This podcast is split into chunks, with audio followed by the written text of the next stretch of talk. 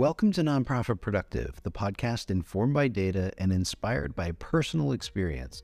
I'm Michael St. Pierre, Nonprofit Executive Director, recording from Bethlehem, Pennsylvania.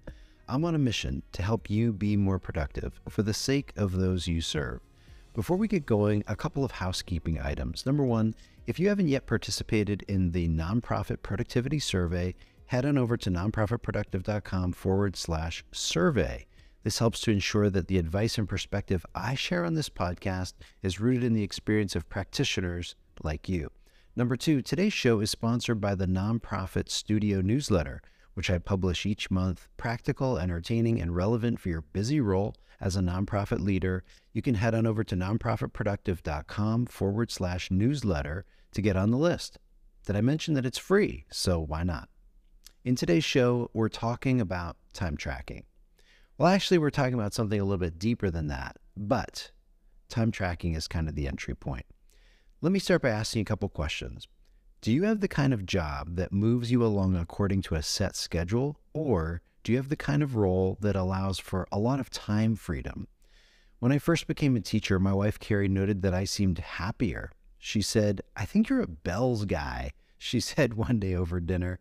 What she meant was that I enjoyed having a day that was marked by a system of bells denoting when a class started and when one ended. And I think she was right. Then, when I became a school administrator, I had a bit more discretion over how I used my time. Still, the rest of the building was humming along according to a bell system. I lived in a sort of hybrid sort of world, aware of the bells, yet still able to plan my own day. When I became an executive director of a nonprofit, things changed completely. Without any bell system in place and working from home, I decided to track my time using an app called Toggl. Maybe you've tried it too. I marked not only each day, but each moment of each workday through the app. This was important to me so that I could feel like I was working hard and sticking to my day's agenda. I love the feeling at the end of the week when I could see how many hours I worked. I know it's pretty nerdy. It was so satisfying to learn that I can make a lot of progress in 30, 35, or 40 hours a week. I also realized that most people, at least in my experience, and I know this is a little bit controversial, vastly overestimate how many hours they actually work. But that, I suspect, my friend, is another post and another podcast for another day. So, what's new in 2023? Well, as of a few months ago, I recognized that my time tracking habit was causing me a lot of stress. Thinking that I had to be, quote, on the clock all of the time just wasn't working for me. I felt anxious and I couldn't even enjoy a lunch break, knowing that the app was just waiting for me to turn it on afterwards. After talking it over with my mentor, I decided to delete Toggl and step out into the scary world of, wait for it, open time. Since then, I've learned that the app wasn't driving me to work hard, I was. My parents, and I'm thankful for this, gave me a great work ethic from when I was a kid. That's an internal thing, and I bring my best to work every day. No app needed. I also haven't looked back since deleting the app.